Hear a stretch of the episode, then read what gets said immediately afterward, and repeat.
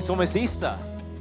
I don't know about you, but um, the first week or the Sunday before Easter, if you know this, if you're brought up in a good Church of England, uh, where we're very, very kind of in rhythm with the times and, and what's going on in life, that there's a thing called Palm Sunday, which is today. And um, I have these vague memories of me growing up as a child, um, going around Conley Heath, which is just a stone throw away over there, uh, with palm leaves. I don't know where they got them from. I don't know.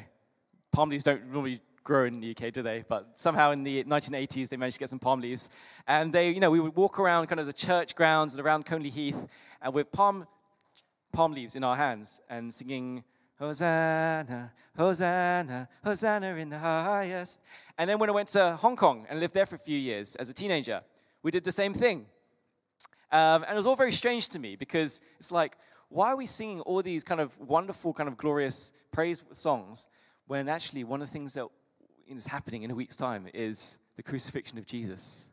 And I was growing up in the Anglican faith, it always reminded me that actually within church life, there are seasons, aren't there? There are seasons in the year, like, you know, some of them are obvious, like Christmas, where we choose to focus and to slow down and just to ponder the things around these times of the, of the year. And you know, many uh, you can say maybe contemporary churches we don't necessarily do that in kind of the full way in which say an Anglican church does it with you know many other things. But this season in Forest Town Church, and thanks to Johnny really, that we're going to be doing a lot of things like Burns Night is a really great opportunity to slow down, to take stock, to really focus, and to take a bit of time to reflect on the immensity and the wonder of, of Easter and what Jesus has done for us. So this morning, as we're we're looking at the Gospels of Luke, we're going to be looking at uh, Jesus entering into Jerusalem, the Sunday before Easter Sunday, the week leading up to Christ um, laying down his life for the sins of the world. And I want us to encourage, just as we said at the very beginning of the service, the Gospels intentionally slow down. They intentionally take time to focus on these events of this coming week in much greater detail than the rest of Jesus' life. And it's a wonderful thing to be able to do as a church as well. So if you've got your Bibles, I want you to, hopefully, if you've got them, go to um, Luke chapter 19. And uh, it's a bit of a chunky passage we're going to read today because it's a bit of a narrative, but it helps us to kind of paint a picture of what we're going to be focusing on today. But my, my message is hopefully quite simple. It's three points. We're going to be through the triumphal entry into Jerusalem, we're going to be focusing on three things. We're going to be remembering Jesus' mercy. And then we're going to be um, responding, sorry, rejoicing in our salvation. And lastly, we're going to be responding with Jesus' compassion. Those are three things we want to learn from, from the passage we're going to read today.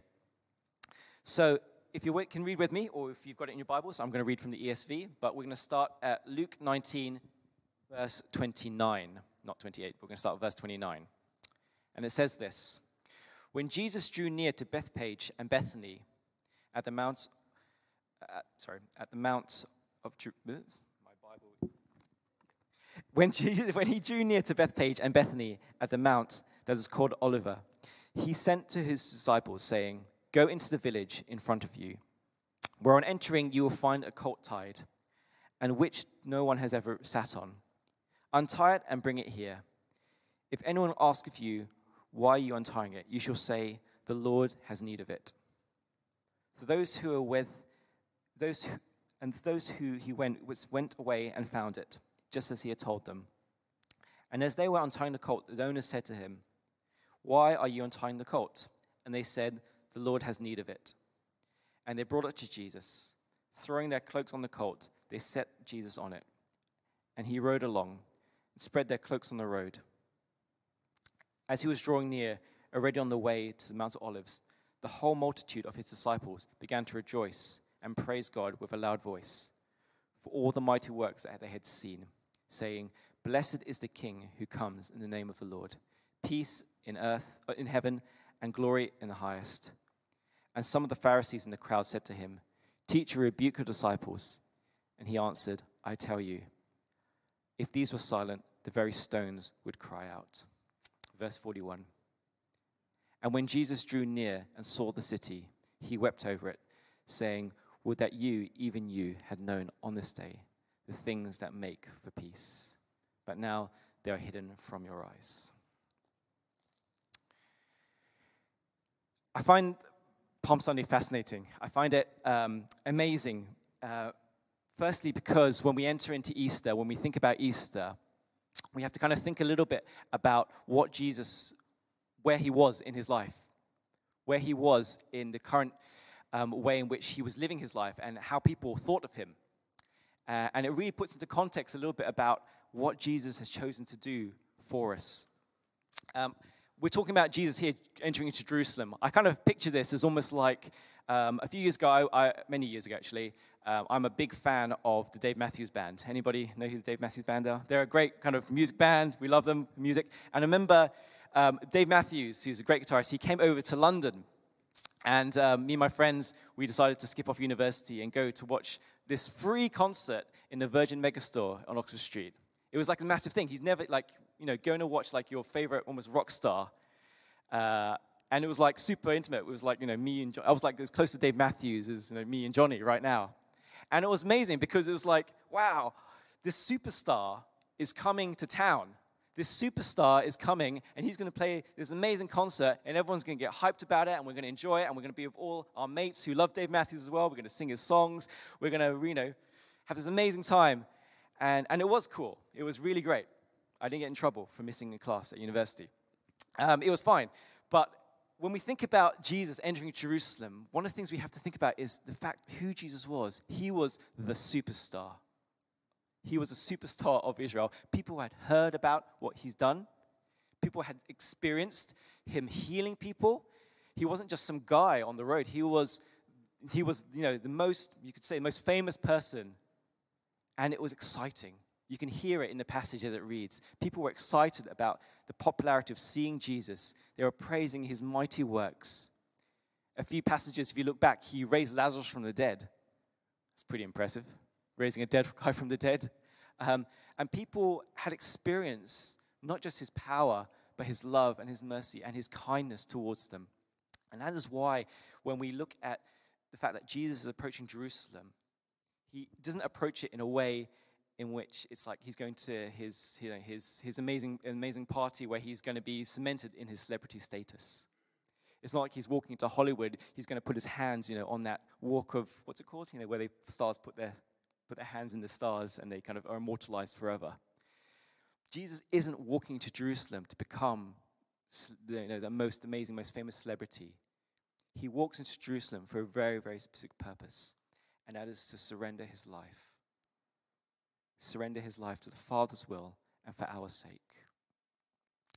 And I find that staggering because when we think about life in general, how we live our lives, one of the things that we do is that we, we I guess most of the time we choose to go upwards, don't we? We choose to make our lives kind of in this trajectory, getting a little bit better, maybe a little bit richer, um, a little bit this way and this way and this way upwards, becoming a bit more, you know, more famous, a bit more power, a bit more authority in life and in work.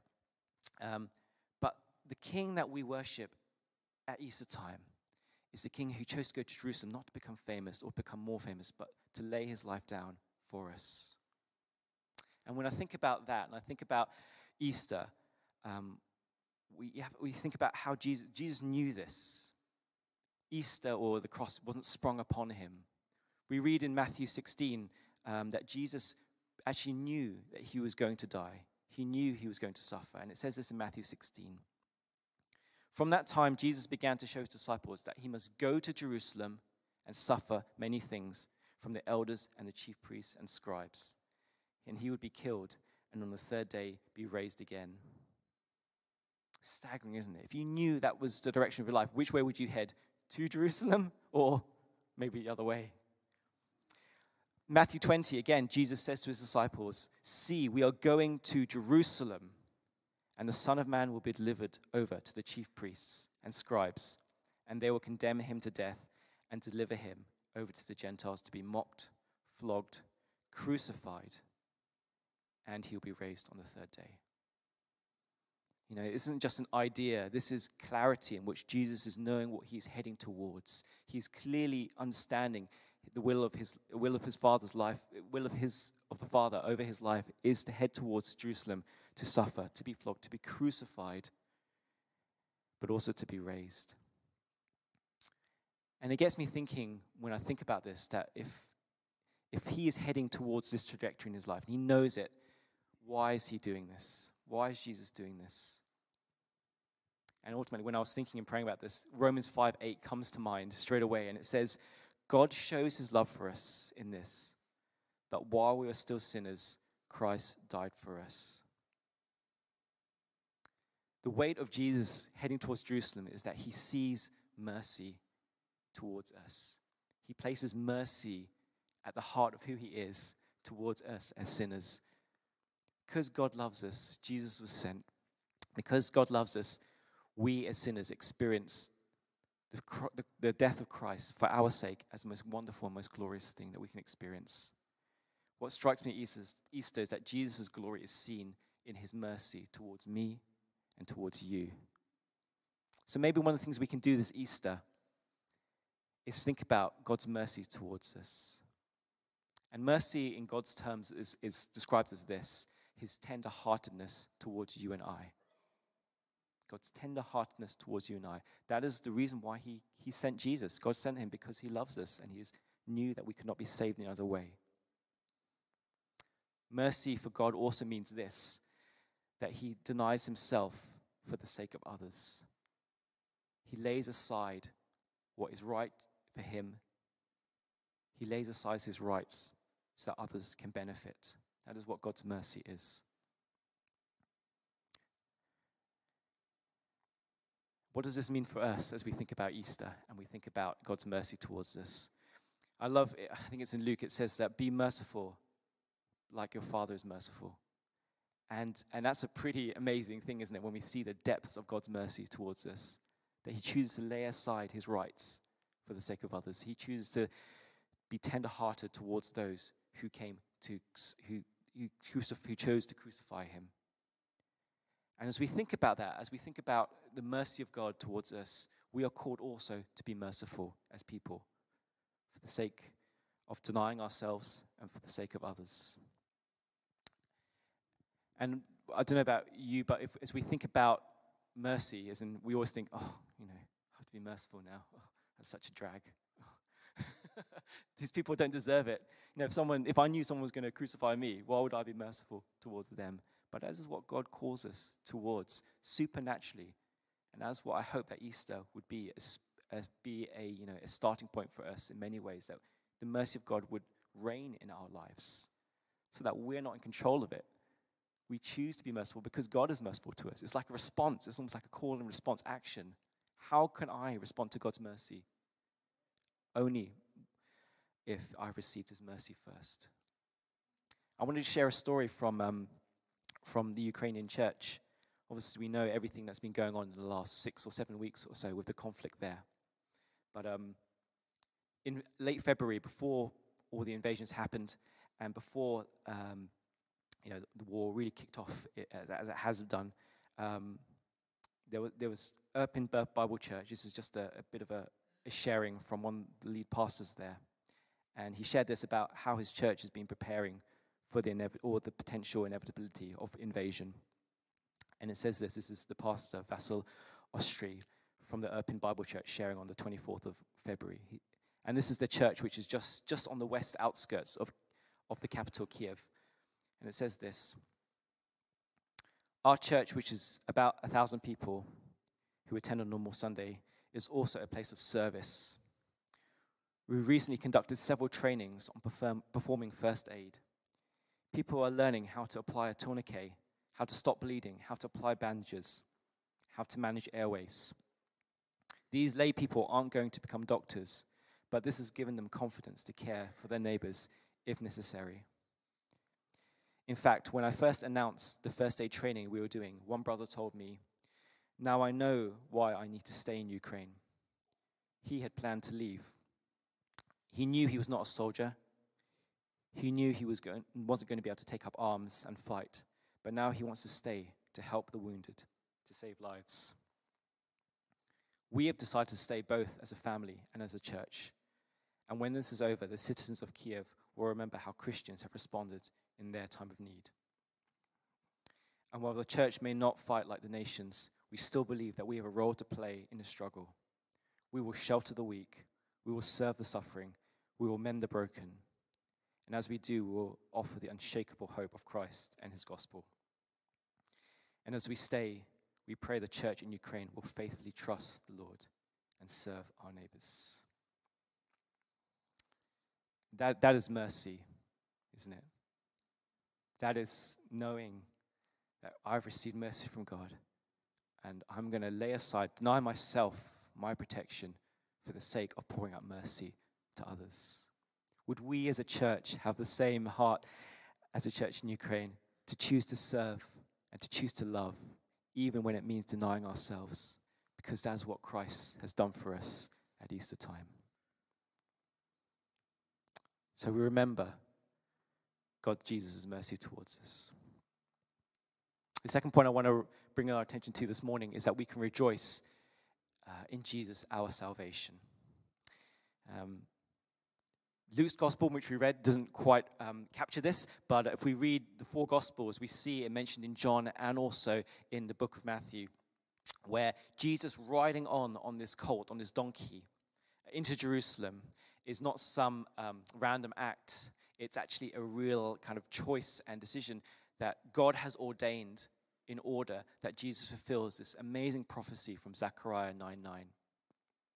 Um, in the ancient times, when a, a king was victorious and he, you know, defeated an enemy and, and he would ride in on his war horse, he would war, ride into the city to show that he is the king or the one now who has conquered the city. And now he comes in with a mighty arm to defeat and to basically to, to, intimidate, effectively, you could say, uh, the subjects of this city. But Jesus and God here in his wisdom intentionally chooses to a colt, a donkey, to ride in on. And um, it says this in, in Zechariah 9 9. It says this Rejoice greatly, O daughter of Zion. And Zion is another name for Jerusalem. Rejoice greatly, O daughter of Zion. Shout aloud, O daughter of Jerusalem. Behold, your king is coming to you, righteous and having salvation. He is humble, mounted on a donkey, on a colt, the foal of a donkey. So in this picture of, of, of Palm Sunday, we have this. I wish I brought my palm leaves now. Uh, we have this amazing uh, kind of picture of you know the streets lined with with, with people, children, men, women, um, with palm trees, palm leaves in their hands, cut down from the nearby trees. And this this waving of palms is is like a sign of victory. They're welcoming in this victorious King. And this king they're welcoming in is one who it says in Zechariah is one who comes righteous and salvation is in his hands. Humble and mounted on a donkey. And for the people who are rejoicing here are Jesus' disciples. They've experienced um, God's power in their lives. They've witnessed it. They've, they've seen him heal people, raise Lazarus from the dead. These are the people who've been following Jesus for the last three years or so. And they're welcoming in the promised Messiah. And this is where we have to go back into kind of Israel's history a little bit um, what Israel was looking for. They're, at the moment, they're, they're kind of conquered by a Roman over, foreign power, that Jerusalem is basically inhabited by the Roman rule. And what they've been longing for and you know, really wanting to happen is, is for someone to overthrow the Romans so that they could be a free nation again. And when we think about what they were, what they were looking for in a Messiah, what they were looking for in salvation, they were looking for political freedom, freedom to become a nation, freedom from oppression, physical things that they wanted as a nation to be free of and to be saved into.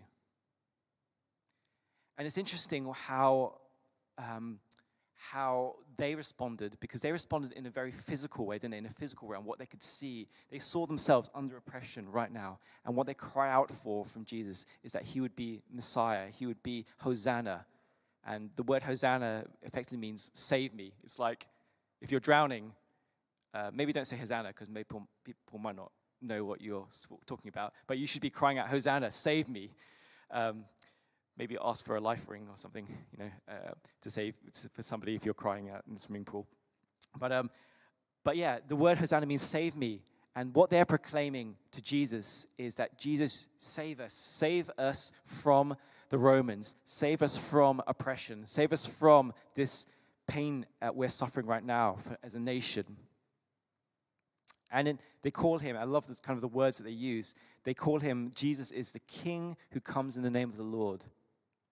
They're calling him the ruler of Israel. They're lifting him up to be the one who has been promised hundreds of years ago to bring redemption for them. And that's a wonderful thing, actually, when you think about it. They knew that Jesus was a king, they knew he was. They had great insight to see that. But they also had a great misunderstanding for who Jesus was going to be and how he was going to bring about his rule. If political freedom and freedom of oppression is what you're looking Jesus to Jesus for at this time, then they would be sorely um, discouraged because Jesus' salvation wasn't a victory over Romans and it wasn't a victory over oppression and to restore something of the kingdom of Israel. It was a victory to be over sin victory over judgment, victory over death, in order that we would have peace. And this peace wasn't related to, you know, just making sure that everyone had religious rights and freedoms or being free from oppression from the Romans. This peace that Jesus was offering is something so much deeper than what this physical world could offer.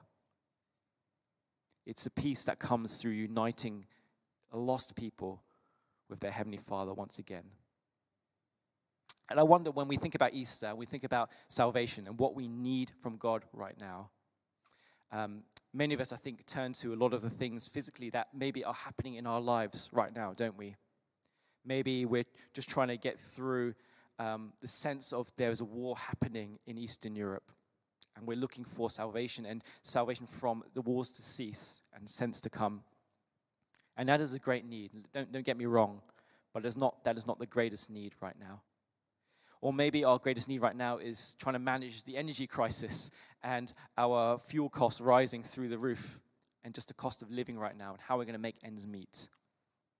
Or maybe our greatest need or what we see in our purpose right now is to finally not catch not to catch the virus or the virus to just disappear into um, into nothing and we can live our lives with maximum freedoms again.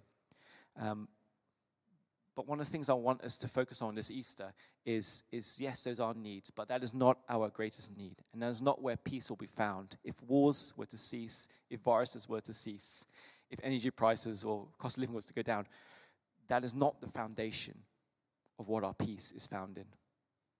I love how Johnny led that song. I will build my life upon this rock. I will not be shaken.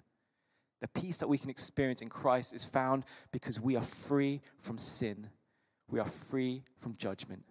We are free to live as children of the Most High God. That is where we find our peace. And that peace came through Jesus riding into Jerusalem on a donkey to lay his life down for us. Isaiah 53, a very common passages that we read during the Easter period, says this Jesus was despised, he was rejected by men he bore our griefs, carried our sorrow. He was pierced for our transgressions, crushed for our iniquities. Upon Jesus was the punishment that brought us peace. And by Jesus' wounds, we are healed. Christ dies. Christ rises. Christ will come again. That's the Anglican in me coming out. But that's what we would say each Sunday. Christ, is, Christ has died. Christ is risen and Christ will come again. That is the basis of our peace, that we have Christ. He has bought us and purchased us um, with salvation that can never, ever be taken away from us. And because of that salvation, we rejoice. And because of that salvation, we can rest in peace. And because of that salvation, we will join and worship this Easter to the great King who rode in on a donkey and rides out in victory for us. Maybe this Easter, we need to slow down and allow these beautiful truths again.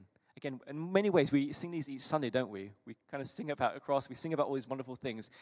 But I just know that at Easter, there's something that God wants to impart in us that would fuel us, fuel this community for the year ahead. Maybe the new thing that you need to do this Easter is come to Burns Night and uh, worship with your friends and your family here in this church. Maybe you can't make it past 3 a.m. in the morning, maybe you can, but maybe you need to choose this Easter to worship. Uh, a few years ago, uh, we, I did a Passover meal uh, in our old church in, in London, and it was the most incredible experience of worship for me. To see the Jewishness of what God did, how He wrote into the Jewish life who the Messiah would be and how He would live His life. I remember one of the girls in our church, she led a simple song, When I Survey the Wondrous Cross, and it crushed me.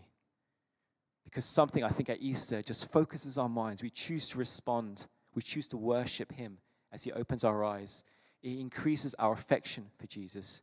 We feel the weight of His grace and mercy. Maybe there's a new song. Maybe there's a new way in which we need to choose to worship this Easter that will allow God to just bring in us a fresh sense of who He is and the salvation that He has brought us. And I love how Jesus ends this little bit of passage. He says, Even the rocks will cry out. Even if we don't worship, the rocks or creation, all of the creation that God has made is crying out to this King of salvation, to this King of kings. And we can join that song this Easter and be part of this wonderful rejoicing over his salvation. Let me end with this last thought from this passage. This Easter, we can respond with Jesus' compassion. It says in Luke 19:41, when Jesus drew near, he saw the city and he wept over it, saying, Would that you, even you, had known on this day the things that make for peace, but now they're hidden from your eyes. So when Jesus entered towards Jerusalem on the road, um, you go over this mount. Uh, if you look at the maps and things, you kind of come up to Jerusalem over the mount and you look down onto the city of Jerusalem and you look over the vastness of this city of a million people or so. And uh, it's interesting how Jesus wept for the city at this point. And I, I, was thinking, you know, Jesus doesn't weep often in the Bible. It's not recorded, sorry, that Jesus weeps a lot in the Bible. It's in two locations in the Gospels where Jesus weeps. And uh, it, it, says that he, he weeps when his friend Lazarus dies and when he meets Martha and Mary, their sisters, and these are good friends of his. And he weeps with them as he sees their grief over the death of their brother.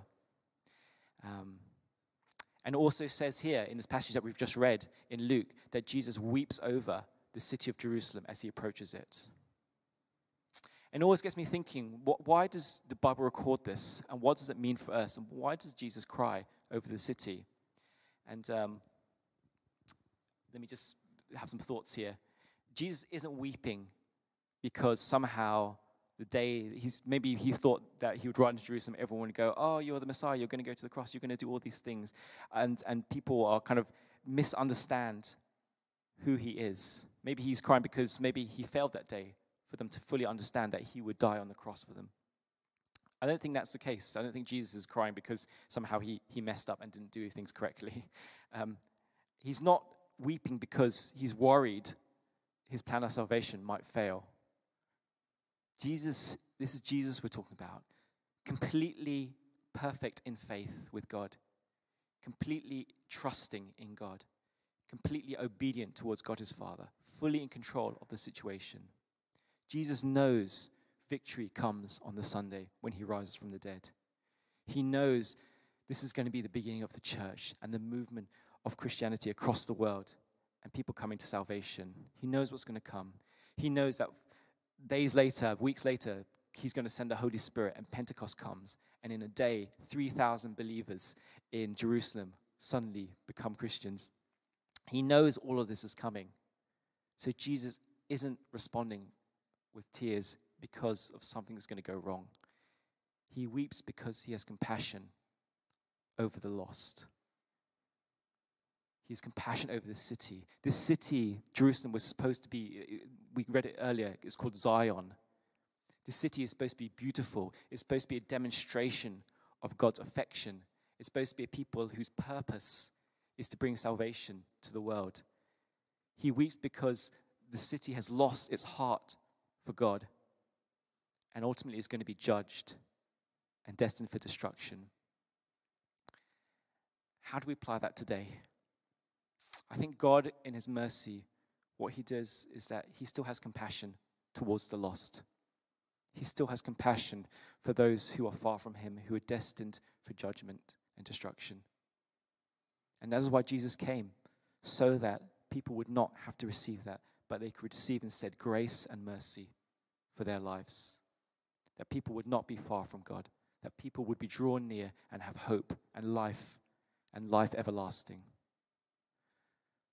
So, as Jesus weeps over the city, one of the things I think that God calls us to do at Easter is also to feel his compassion for the lost.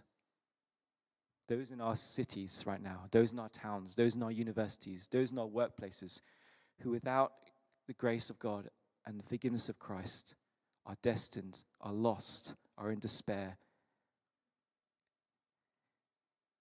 So, one of the things I want us to do this Easter, I'd love us to do, is invite us to ask God, just as we did earlier in the worship, is to ask God to break our hearts for what breaks yours. Everything I am for your kingdom's cause.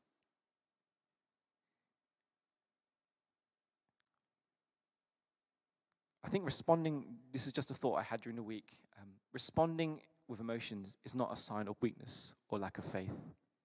If you see pain and suffering in the world right now, whether it's a family member who's ill, whether it's you see someone who's lost and in despair, I think one of our core convictions as a Christian is to have compassion because Christ had compassion on you and I.